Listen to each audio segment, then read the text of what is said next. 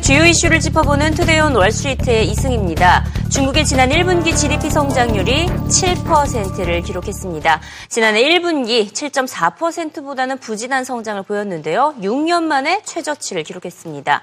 1분기 고정자산 투자가 14년 만에 가장 낮았고요. 소매 판매 증가율도 9년 만에 최저치를 기록했습니다.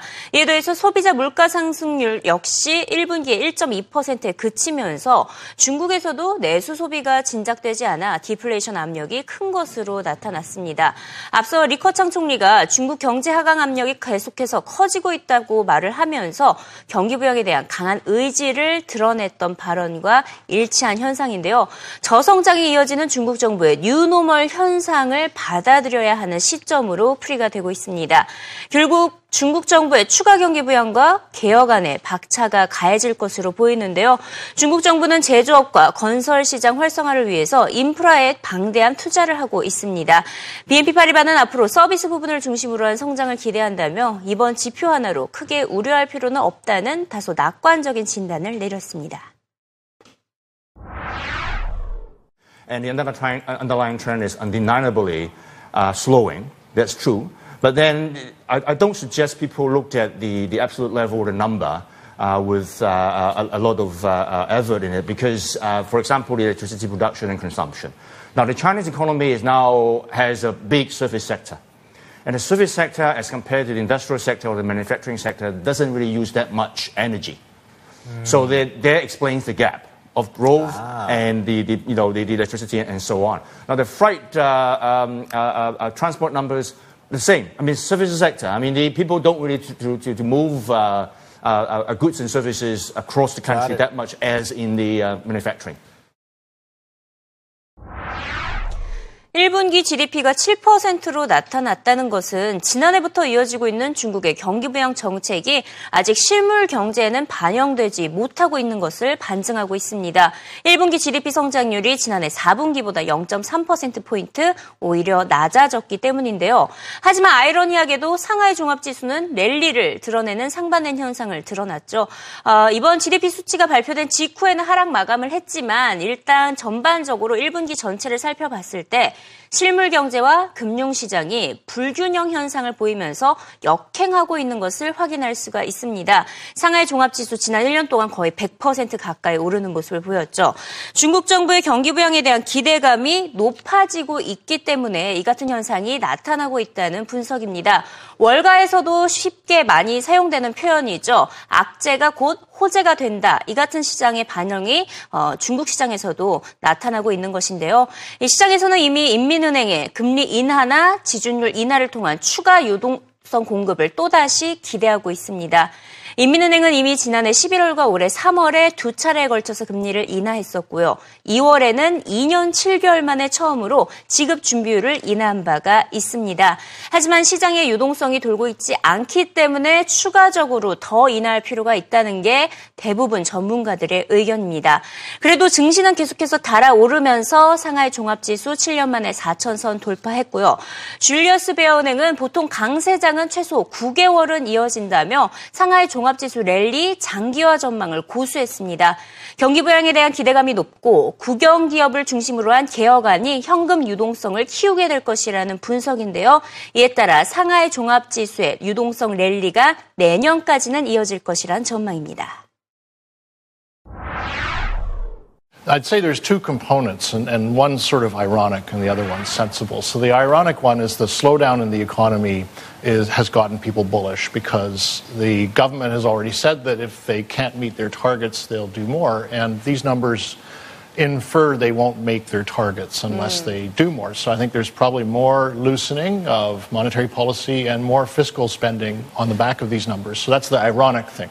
It's like the U.S. The bad you know, is good news. Bad news right. is good news. Now, yeah, yeah. The, the, the sensible thing, which is uh, hope I'm not bragging, but the reason I like China is that there's another side to what they're doing, which is reform. The reform uh, across the board, uh, you know, from the government to the uh, private sector, but for me, the, the most important thing is the state owned enterprises because they're 70% of market cap and uh, they are making them better run companies. And ultimately, what moves share prices is not GDP growth, that kind of stuff. It's the cash flow that companies generate. And that's going to go up as a result of reform. So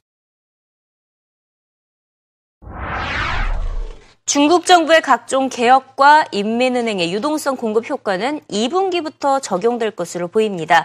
지난달부터 개시된 중국 국영 기업들의 민영화 과정을 통해 6월부터 투자가 최고조에 달할 것으로 보이기 때문인데요. 호주 뉴질랜드 은행은 중국의 2분기 GDP 성장률부터 7%를 소폭 상회할 것으로 내다봤습니다.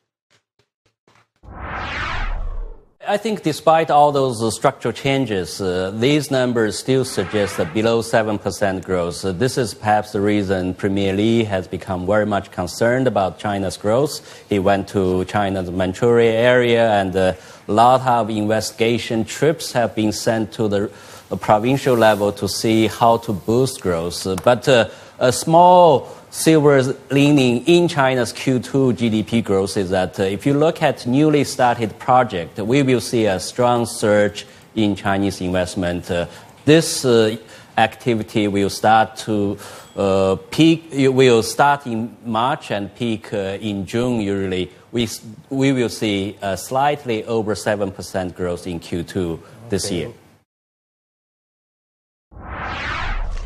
지금까지 만나본 3명의 전문가들 일제히 낙관적인 진단을 내렸습니다. 하지만 중국의 분기 성장률이 3분기 연속 내림세를 이어왔기 때문에 낙관론보다는 우려의 목소리가 더 큽니다. 대부분의 전문가들은 중국의 수출, 고정자산 투자, 산업 생산 등 주요 경제 지표가 부진한 점을 들어서 둔화세가 올해까지는 심화될 것을 우려하고 있습니다. 대표적으로 노무라 증권이 GDP 성장률 전망치를 하향 조정했는데요. 앞서 ANG의 전망과는 상반되게도 2분기에 6.6%로 떨어질 것을 예상했습니다. 중국 정부의 부채 급증, 부동산 거품, 산업 생산 부진 등 악재가 여전히 가득하기 때문이라고 설명했습니다. 실제로 중국의 지난달 산업 생산 증가율이 5.6%로 시장 예상치를 크게 하회하고 있습니다. 이와 관련해서 존 폴슨 전 미국 재무장관은 중국 경기의 기력이 꺾였다고 표현했습니다. I'm not surprised by the growth rate. And the growth rate isn't really what I look at. Uh, it's, I look at the source of the growth. Uh, China has had great economic success, as we all know, and you know, taken hundreds of millions of people out of poverty, second largest uh, you know economy in the world, um, and this is a company, a country that has a growth model that is running out of steam. 이번 중국의 GDP 성장률 발표에 또 시장이 반응한 것이 바로 호주 달러였는데요. 약세로 전환했습니다. 호주의 전체 수출에서 대중국 수출이 차지하는 비중이 60%에 달할 정도로 호주 경제는 중국 경제에 대한 의존도가 크기 때문인데요. 무엇보다 중국의 수입이 17.3% 급락했다는 소식에 중국을 대상으로 하는 수출 국가들의 통화가 위축되는 모습을 보였습니다. 중국의 수출 부진과 원자재, 특히 철강석 가격 하락에 따라 호주에 대한 투자 진단 회의적으로 쏟아지고 있습니다.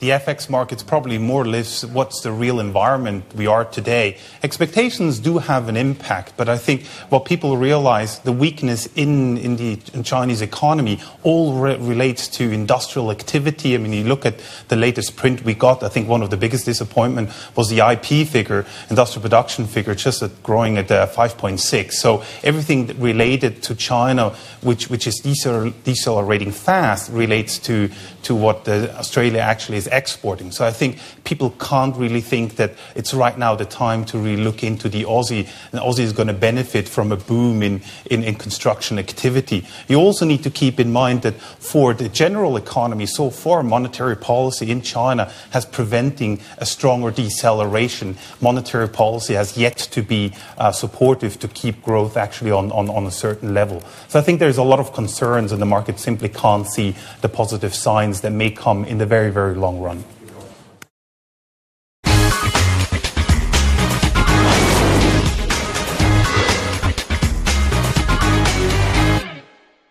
CNBC 헤드라인 시간입니다. 연준의 지난달 어, 베이지북이 발표된 가운데 CNBC는 연준의 미국 경기 진단이 미지근했다라고 표현을 했습니다. 보통, 약간, 완만한 이 같은 단어를 많이 사용을 하면서 미국 경제가 매우 서서히 회복 중인 것을 강조했는데요. 자동차와 부동산 시장에 관해서만이 긍정적인 진단을 내렸고요. 나머지 특히 제조업에 관해서는 부진하다고 강조하면서 연준이 현재 미국 경제 상황에 만족하지 못하고 있음을 드러냈다며 기준금리 인상 시기가 다소 늦춰질 수 있다라고 CNBC는 분석했습니다.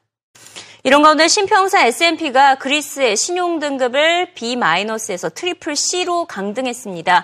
등급 전망은 부정적으로 제시하면서 추가 강등 가능성까지 남겨뒀습니다. S&P는 그리스 정부와 은행, 경제 유동성이 부족할 가능성이 있다며 이같이 평가했습니다. S&P는 그리스 정부의 추가 완화 정책이나 경제 개혁안이 없다면 그리스의 재무 상태는 지속 가능하지 못할 것으로 우려했습니다. 이와 관련해서 조제 바뉴엘 바오주 전 유럽연합 집행위원장은 이번 그리스의 신용등급 강등이 그렉시트의 가능성을 키웠다고 경고했습니다. 그리스 정부가 마련한 개혁안을 채권단이 아직까지도 충족하지 못하고 있기 때문에 디폴트가 불가피한 상황인데요. 이렇게 된다면 디폴트는 곧 그렉시트로 이어질 수 있다고 바로쏘는 어, 경고하고 나섰습니다. 자, 마지막으로 국제유가 소식도 짚어보도록 하겠습니다. 국제유가가 올 들어 최고치까지 올랐습니다. 배럴당 56달러에 마감했는데요. 5거래일 연속 상승하고 있는 모습입니다. 지난주 원유 재고가 예상보다 적게 증가한 점이 공급 과잉 우려를 완화시키면서 유가를 끌어올렸다는 분석입니다. 주식시장에서도 에너지 업종이 최대 강세를 보였습니다. 저평가된 에너지주에 적극적으로 매수할 시기라는 조언이 쏟아지고 있습니다. Finding ourselves in some sort of a bottom if we if indeed we have. Obviously broken out of this range it was 48 to 52 yesterday 53 54 today now it's trading 55 we've seen these integrated names really getting some incredible amount of option activity. Chevron conoco. This week already the last couple of trading sessions we've seen it in, in exxon uh, mobil as well. Huge moves very rapid moves to the upside. But let's not forget we're starting to get some help along the way from healthcare. Look at merck look at pfizer and then suddenly you look over at the financials. Jp morgan gold Goldman Sachs. So this isn't just about oil right now. It's about the, the fact that we're actually seeing a nice, broad participation to the upside. Cheap volatility. You buy it, you ride the bull.